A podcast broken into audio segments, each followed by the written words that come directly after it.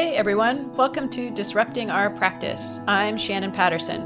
And I'm Greg Flynn. This podcast is for white bodied leadership and organization development consultants, facilitators, coaches, and trainers.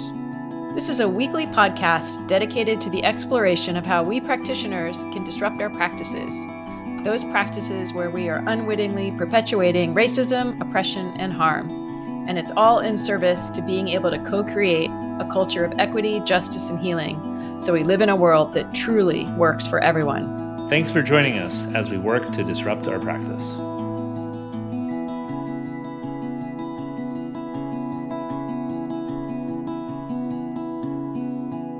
Hi, Greg. Hi, Shannon. Here we are.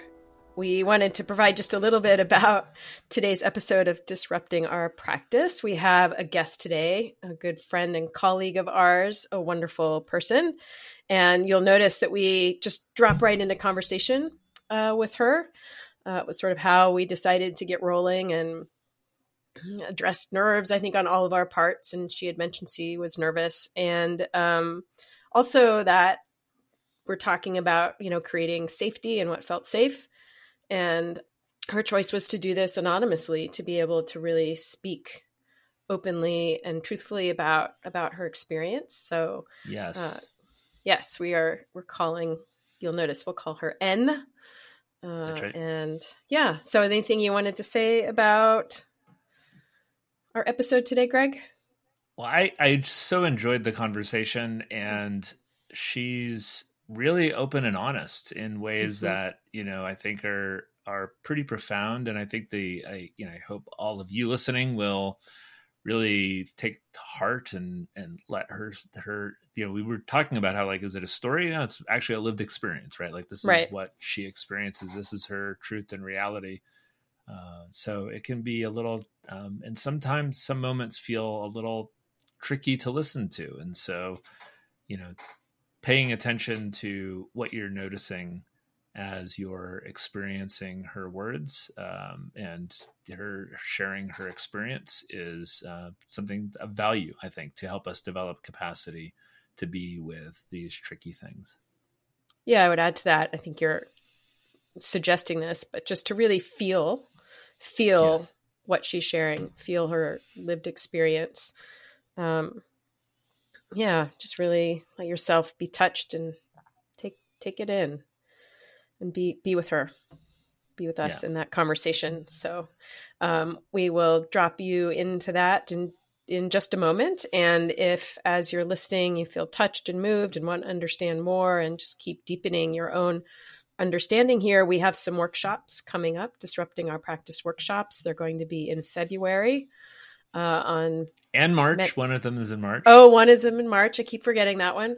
Uh, so please, we'll put the link in the show notes. You can also go to uh, connectionworks.com to our page where disrupting our practice events page and check out what's going on. We would love to see you in any or all of those workshops that we have coming up. Yeah, they're going to be really exciting. Two of them will be co facilitated with Aaron Johnson, who was on a couple episodes back, and uh, it's going to be really great. So, uh, come join us, wrestle in the conversation, and we'll look forward to seeing you there and hearing your reactions to this conversation with our friend and colleague N.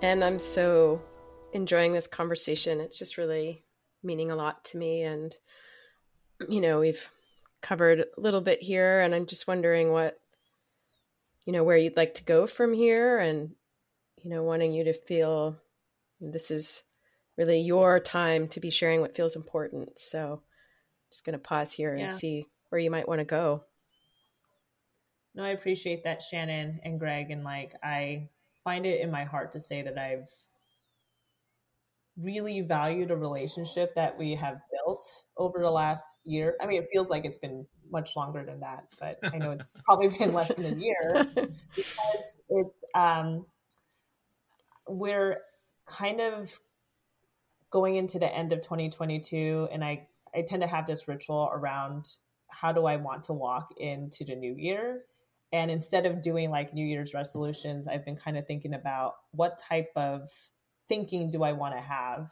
And it's really about like giving people the benefit of the doubt. And so mm. meeting both of you, um, Shannon and Greg, has helped me kind of like seep into that more. And so mm. I'm I'm looking forward to having this conversation. Like we just talked about just a few minutes ago, I'm very nervous. I'm not nervous to speak. I'm not nervous to talk, but I'm nervous about my truth and how it will be interpreted by people who don't have my lived experience. You know, I'm not sure yeah. if that's making sense, but that is a constant undercurrent of fear um, for somebody in my in my position. Yeah, ab- absolutely. Um, and I'm wondering what I mean. There's a reason for that, and you know where you've shared your truth and had had misinterpretations and experienced impact from that. Um, does that feel like a thing to share here so people can really understand what that's been like? Or you can go wherever wherever you'd like. I really want you to have this conversation be your lead and what's on your mind and heart i appreciate that and i find myself even pausing like you, like the mm. way that you phrased that question shannon was a place from being open and i trust you but even with with with you asking me to take the lead in this conversation, I find myself stuttering, which is really mm. interesting. I'm sure there's a lot to unpack there. Um, I think where that comes from, to kind of answer your question more direct, I think where that comes from is when I've been in a position to say what's on my mind, it's been met with like feedback. Mm mm. or mm. feedback that is in reality personality criticisms. And so, um, mm. you know, I've been in I've been in the tech industry for over ten years at this point. Have led people. Um, I'm not a leader that's of the typical mold, right? I don't fit into a box. And I think because I don't mesh in with the majority, people are just always a little bit like confused and fascinated with the type of person mm. I, I am in this in this tech industry. And so I do everything I can to blend in because when I don't blend in, it's met with like, oh, in that meeting, you were extremely direct and you were mm. way too opinionated. Mm. I've had 15 different flavors of that feedback. Mm-hmm. But mm-hmm. now that I've going through the education process and really understanding how an Asian American woman in tech, how they are, how they're, um, the way that they show up is received, I now see that that's bias. It isn't really mm. feedback. And so mm. I think that's where my hesitation comes from. I genuinely don't know how to sound, how to speak, how to how to show up to just constantly keep myself safe. Mhm. Yeah, as I listen to that and I just feel in my body like confusion, you know, the the trickiness of um you know I was really struck when you said people are confused and fascinated you know, and then you're needing to like I don't know, respond to that in some appropriate appropriate air quotes, you know, appropriate way for the other person. Um just sounds really hard. Really hard. It it's interesting that you say that, Shannon. I don't even know if I view it as hard. I just view mm. it as this is this is my life. Mm-hmm. And so mm-hmm. as I as I move through the world, depending on where I'm at, like which leader I'm supporting, which organization I'm in, if I'm going grocery shopping, like just depending where I'm where I'm going. I usually have like eight different strategies in my head. like what am I what am I wearing?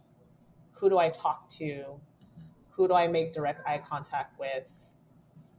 What is my non-verbal communication doing? You know, let make sure that I, I, I stand up straight but not too straight so then I don't seem like overly confident. Make sure I smile so that that can protect me from any like microaggression or inappropriate commentary being made my way and I can touch on that in a moment. Um, so it's always scanning and always survey, surveying the people I'm around and where where I'm at. That is a constant, and it, mm-hmm. it, it just is.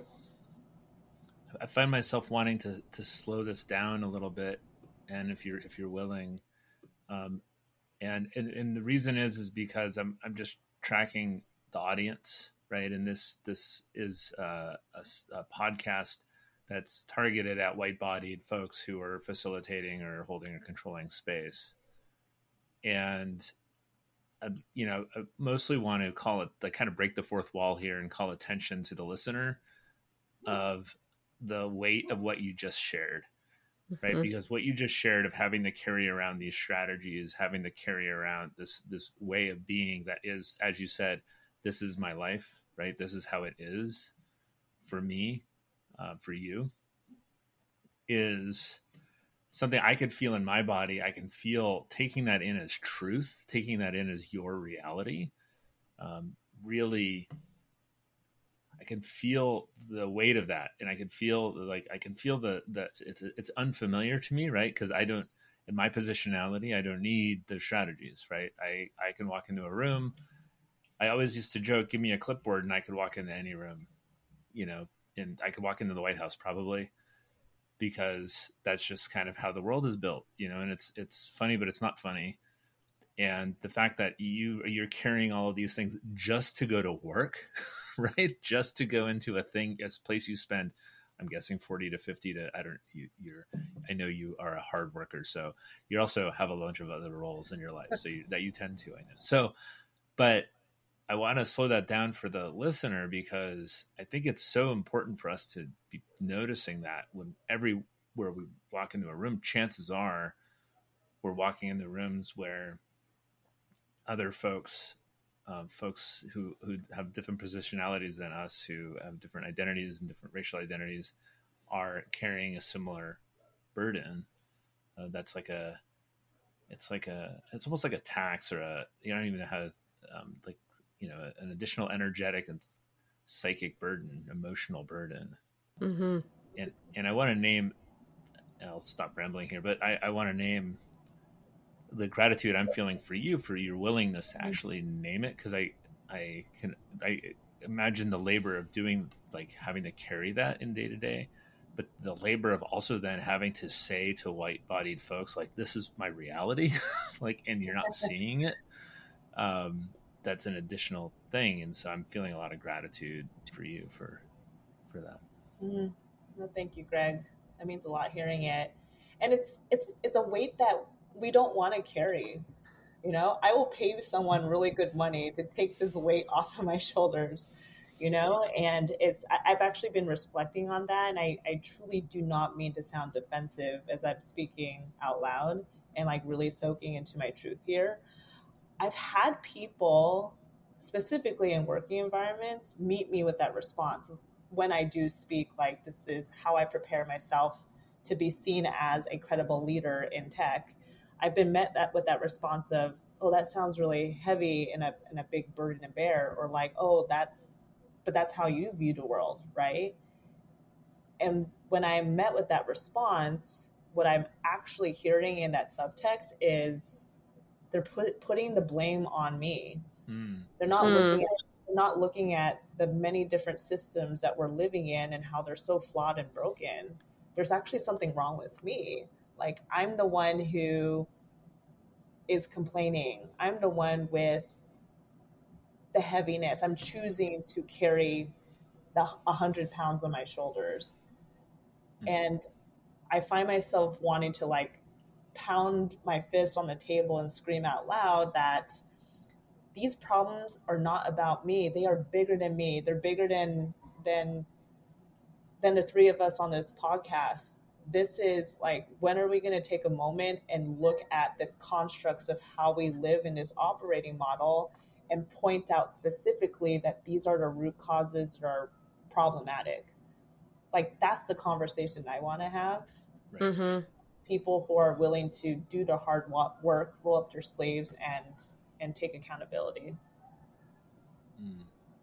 yeah just really hear how it gets pointed at right at you and and your individual like this is an individual problem. Hello you know our love for individualism and also just what keeps you know the dominant culture in power and white supremacy in power is to make it your fault. Um, and as you know i've been in conversations just hearing the many ways that that can happen for you just in having you know feedback on this being your personal issue, or like you were saying a minute ago about what it takes to be seen as a competent leader.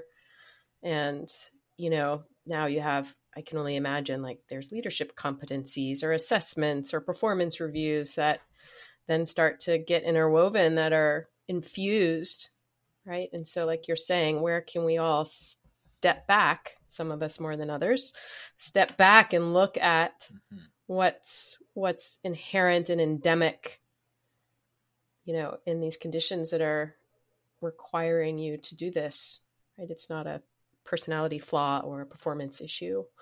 So why we want to be here and you sharing your lived experience is so important is so we can really oh, come on people. You know it's really understand what's going on here. Yeah. And when i when I hear you say that, Shannon, it makes me think about as a person of color, as a minority, as anyone who doesn't kind of like fit the mold, we've been training for this our whole lives. Mm. We've mm-hmm. we've we've like documented in our minds when we hear something and if it's genuine or not. Is it coming from a place of like growth and care and trust, or is it coming from a place of manipulation and coercing that person to do something that they're not comfortable doing, right? And so I think um, I know we're wrapping up to the end of the year, and if you think about a lot of like companies and how they have performance review cycles, they usually start in the beginning of, of Q1. I, I'm hoping that people leaders really do the education on how to give rich, fair feedback based on equity. And it isn't packaged up and like coded in all of this oppressive language. Mm. Yeah, as you were, I think so. I kind of I got a little distracted and because I was also like connecting as you were talking, wondering about the coercing and the bias, right? And the and like what you're bringing in now of couching things that are you know that don't have equity in mind and it just feels like a big knot right of of where you know how how can white bodied folks make themselves more aware? There's many many ways. So many many ways of their bias and how even with the best of intentions that becomes coercive right? And then that becomes placed on you in a way that is not equitable. And i'm wondering as i say all that am i am i understanding what you're kind of pointing to here these different layers? Yeah, I, I think so. I, I think it kind of even threads back to what we were just talking about around before a people leader gives somebody in a marginalized position feedback, like being able to frame it in here's the institution that we're in, these are the failure mm. points, like being taking a moment to acknowledge that. And then going into I know this is a very popular feedback model, the SBI model, situation, behavior, impact. And then once you have you know that you have that trust with that individual who's in a marginalized position then going into that um, sbi model of, of delivering and giving feedback i think if we could do that really well it could transform like cultures in mm. In tech and probably many other industries as well. It seems to me like part of the the missing ingredient in that is the self-awareness of the manager that you know um, holding the, the, all of all of these pieces right? Both the cultural context the organizational cultural context and the larger cultural context right? That you know we've talked about before the culture behind the culture an understanding of white supremacy culture patriarchal culture how that all is working in a system and then understanding their own sense of positionality the lenses that they're looking through right? It's like the layers of this are pretty are pretty thick in a lot of ways. And i think you know you're talking um, about how you know other um, most people of color or maybe all people of color are been cataloging this training for this their whole lives um, have been um, forced to uh, create strategies in order to navigate you know these these uh, these waters. And white bodied folks we we don't even know it exists right? We pretend or, or there's on some level we're pretending we don't know or something. It's hard to it's hard to kind of pinpoint exactly what that is in some ways.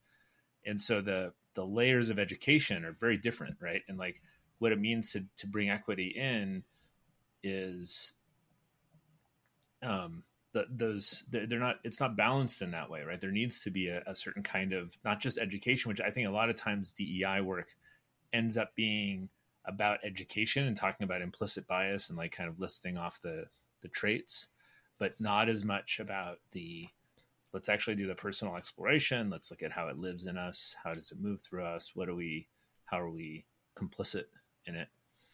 Um, and that that that's a, that feels like a missing piece in what you're describing. Like if we if we can't do that, then then all of the desires to create you know equitable performance um, metrics and all of that is probably going to just get lost in the mix. I think it's really well said.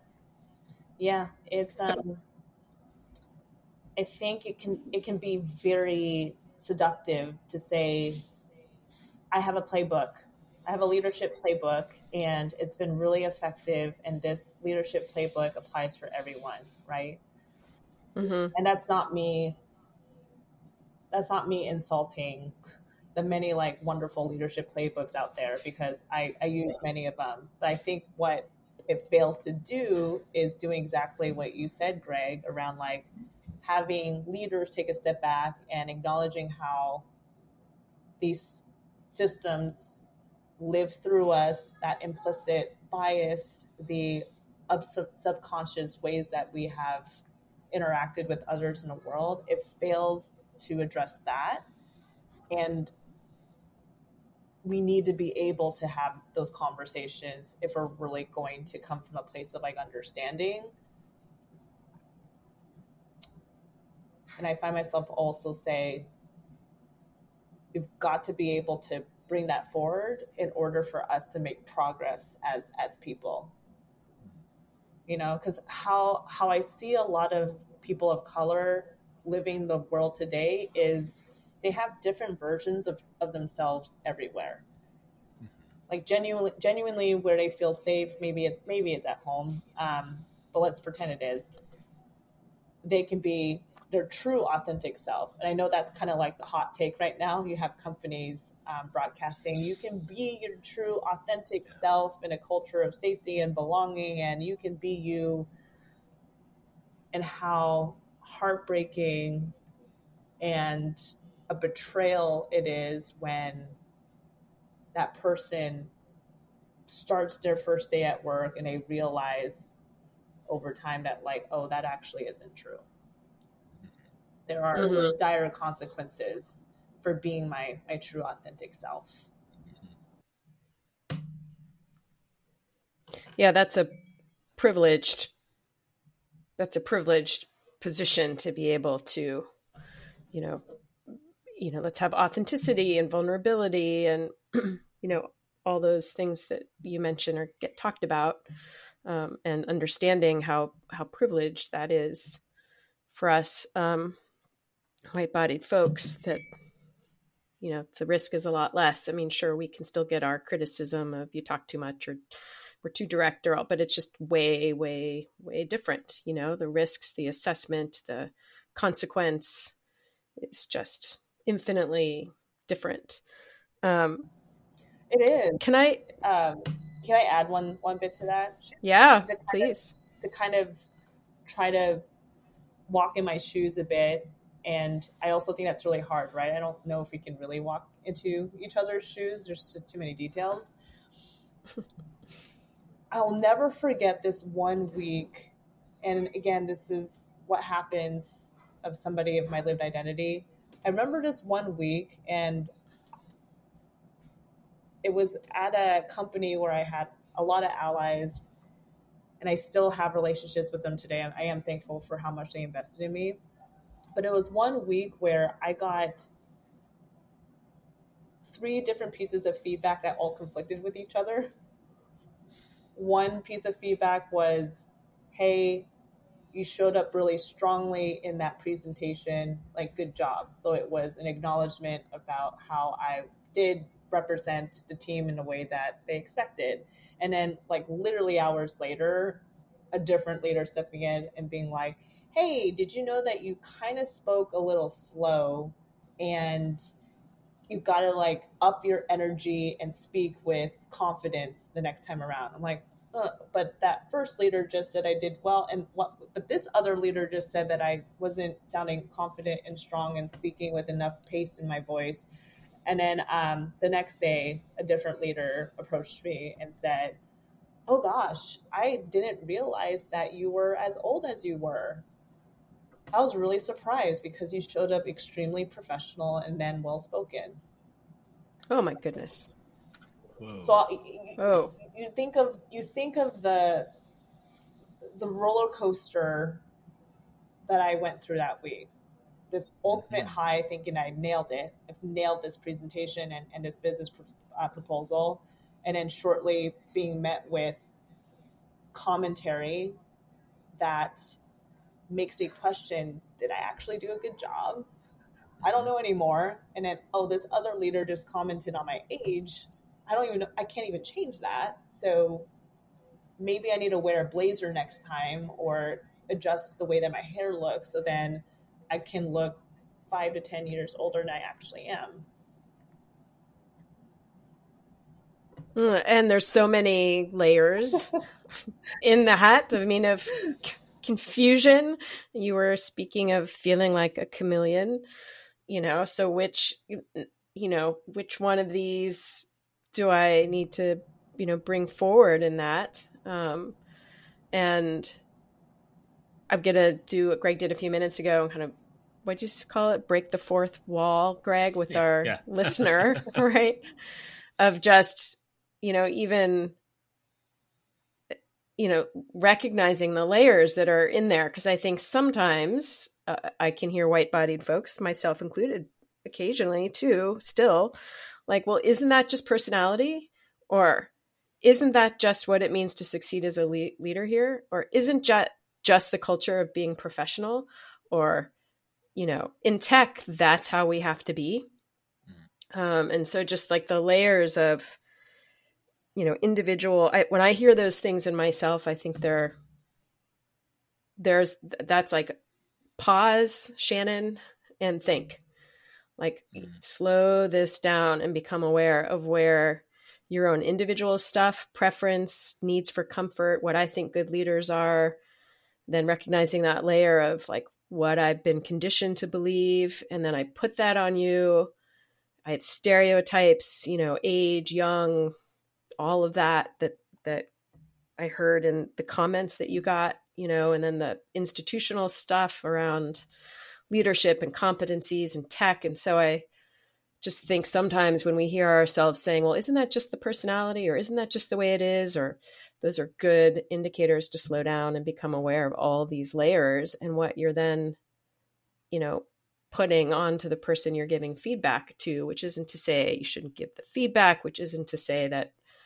you know, we need to not be in conversation about how we want to be, but it just needs to be way slowed down, I think, and uh, grappled with, interrogated, and really, you know, considering all these layers so that I think you were saying, and about the, we need that trust first. You know, we need we need to have this relationship, and then we can then we can do our great leadership models of situation, behavior, impact, and you know, be in conversation. So, kind of went a little like frameworky on you from your personal share. So wonder if there's anything that you would add in or I missed or I misunderstood or it felt important, but not at all. Just like I mean, Shannon in your in your um you just have like a magic to this where you're able to to frame everything in a way of of of what I truly meant. Um, mm. It I think I, I'm finding myself stuttering because I'm just so shocked that like people don't get this, you know? Like I, I, it shocks me that we're even having this dialogue around because it, it almost seems as if it's relationship building 101, you know? Like mm. I, I have friends who are still dating. I'm, I'm not, but I, I hear their experience around like, gosh, you can't, I can't believe the first date I was on. They judged everything that I did and they didn't really like get to know my family and all they did was like talk about themselves, right? Like you hear all of the dating horror stories. And so I just always find it so fascinating when you think about like a leader to employee dynamic. Your first conversation isn't going to be a bunch of like observations around how they can do their job better because you don't know them. You don't know enough about their experience and their abilities, you got to take that time to, to build that rapport. And so it always shocks me when I hear these professional work stories about how that wasn't done. Greg and I are with you. if I may speak for Greg, I mean, we sit around a lot of the time going, what? You know, and I also think back to like my own journey. I mean, I I was one of these unaware leaders for a long time still and i still have of course plenty of blind spots in figuring this out and just the water we i swim in of like the normalcy of it all. Like isn't that just the way it is? You know and it i don't know what you would add in greg but not that it makes it okay no, I mean the thing the thing that comes to mind like there's a there's a movie Shannon and I were talking about this yesterday. I don't know if you've ever heard of the movie The Color of Fear. Um, it was made in 1994. Actually, I'm pretty. The thing is the year by a guy named Lee Mun Wah. I'll put the notes to it in the show notes and make sure and you you get a link to to it. I, I think it's I think it's a little spendy to get access to. It's not like you can stream it on you know Netflix or whatever. But and what it is is it's um it's a dialogue among eight men, uh, and uh, he, the, the the dialogue has two African heritage men, two Asian men, two Latinx men, two white men, and um, it's a conversation about race in this this facilitated conversation. And there's a moment where um, one of the black men and one of the white men are kind of in a thing.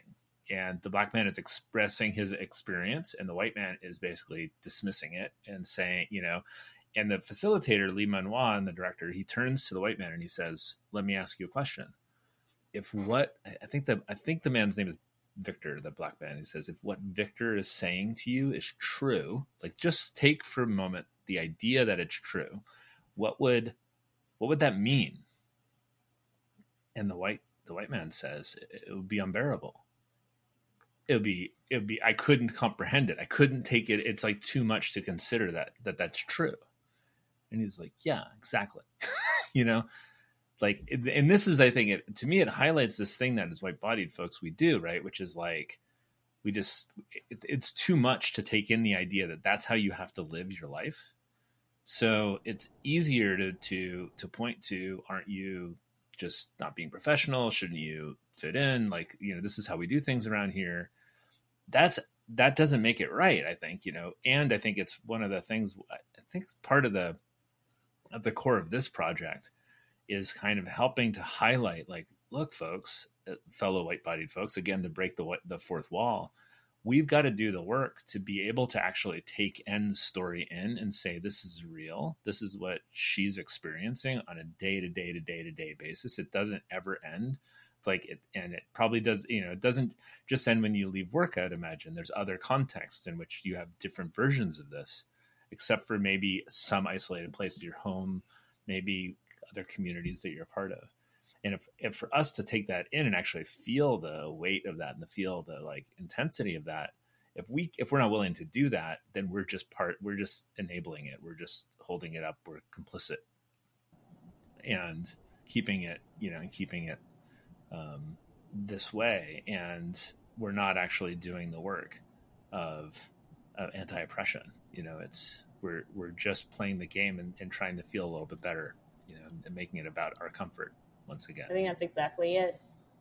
And i find myself i find myself wanting to share with all the allies out there who are committed to doing this work that like i'm not a victim. Like i don't want people taking away from this conversation of like oh poor n poor n and her community you know? Like we're not looking for pity we're not looking for sympathy. We mm-hmm. there's like our story isn't being told properly. And mm. this is like one mm-hmm. step in being courageous enough to say this is true. What we experience in these working environments just is true. And we deserve to be believed. We deserve that to acknowledge that circling back to like what we originally were talking about, this just is. And I'm not going to get emotional. I can, I can, I can already sense it in my voice, and I can hear my voice shaking. Mm-hmm. Um, because I think I just realized where all my over explaining comes from. Mm. We over explain because I think it's a way for us to share our stories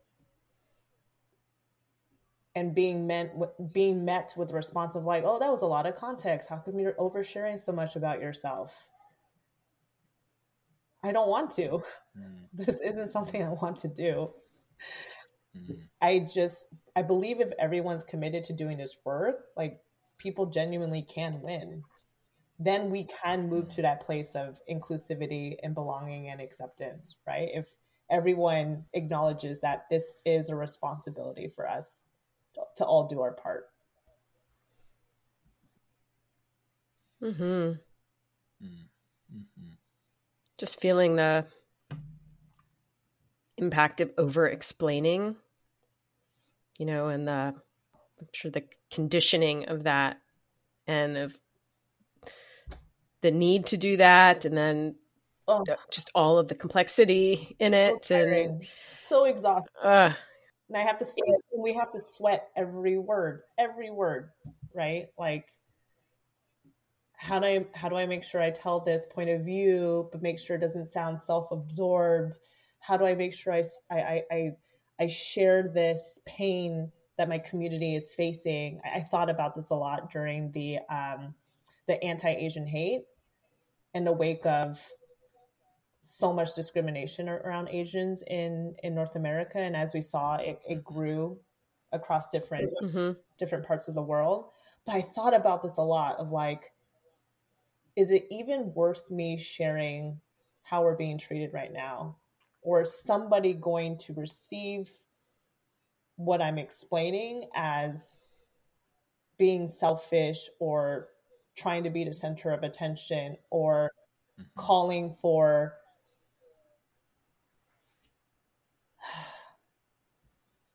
this is hard to talk about. Hmm. Yeah. Yeah, take your time. And you don't have to talk about it if you changed your mind right there in this moment. no, I think it's I think it's it's worth kind of unpacking here. Um, I remember when the news outlets reported about that the spa in Georgia, I believe it was in Atlanta, Georgia, where many women who they were murdered because they were Asian and you know, it's just terrible hate crime. And that just hit me to my core because that could have been me. That could have been my mom. That could have been my sister.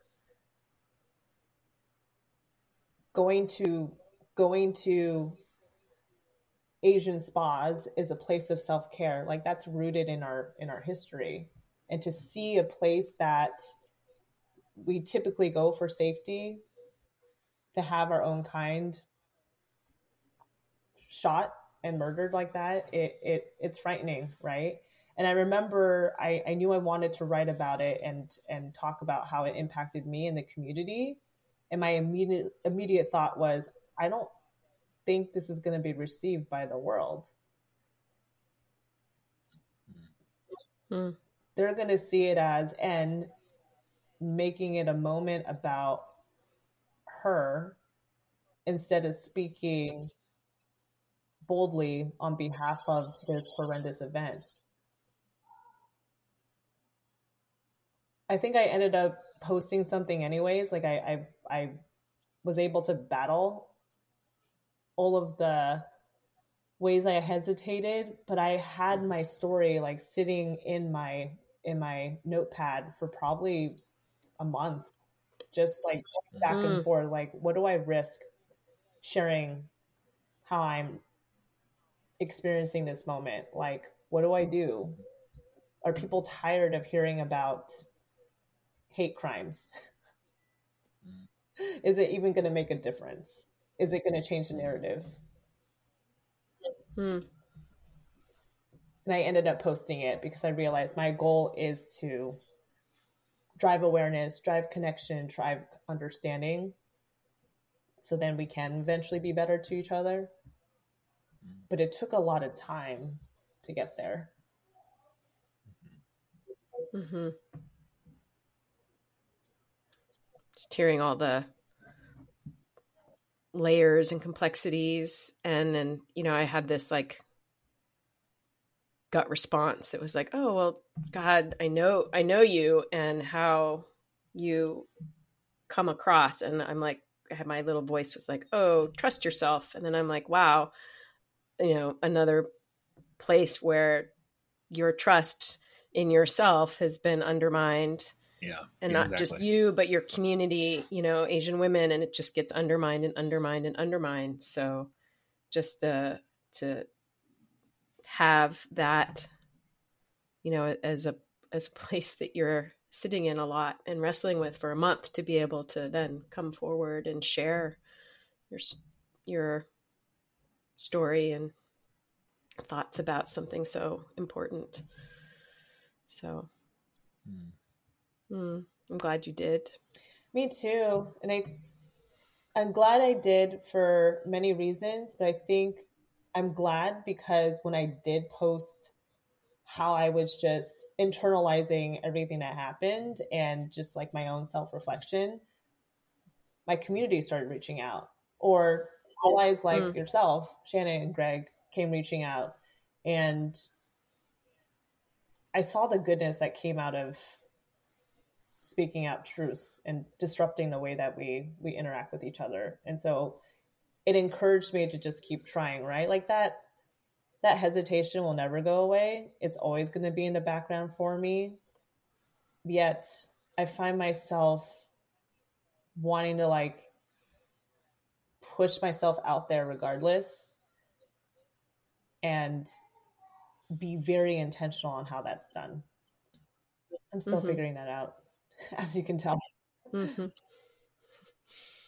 think it imagine it changes over time and you know and i i also find myself thinking about i don't know i think we probably talked about this from our teachers at holistic resistance like that reaching you know like where we reach from and i've experienced your reaches you know whether between us personally or in other venues or linkedin i feel the reach for other people's hearts in how you reach and like you were just saying, I'm reaching for connection through my truth and through my story, you know, and for change and disruption. But that that reach for a relationship, I really feel it from you. So, and I'm appreciative deeply. No, thank you. Yeah, like we, my community is very adamant about retiring this like model minority myth.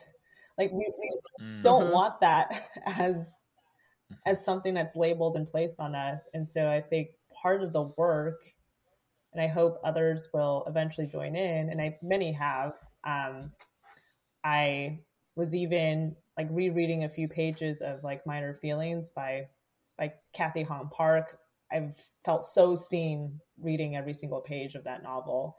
Um, but you're seeing these stories come out, and I'm just craving more of it. And then I'm asking myself, like, what part do I do as more of these stories start making making its way and getting published? Mm-hmm. I wonder if we're kind of coming to a place that's a close of mm.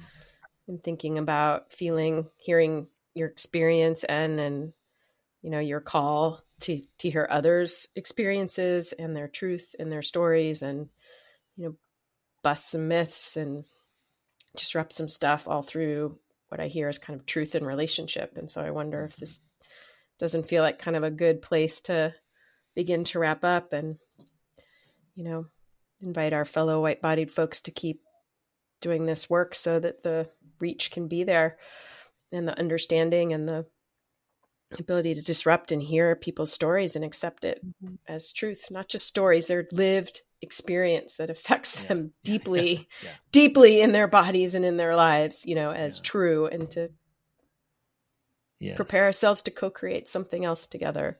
Yes. So just turn that over to you, N and Greg for if this feels like a good wrap up and we'll head that way.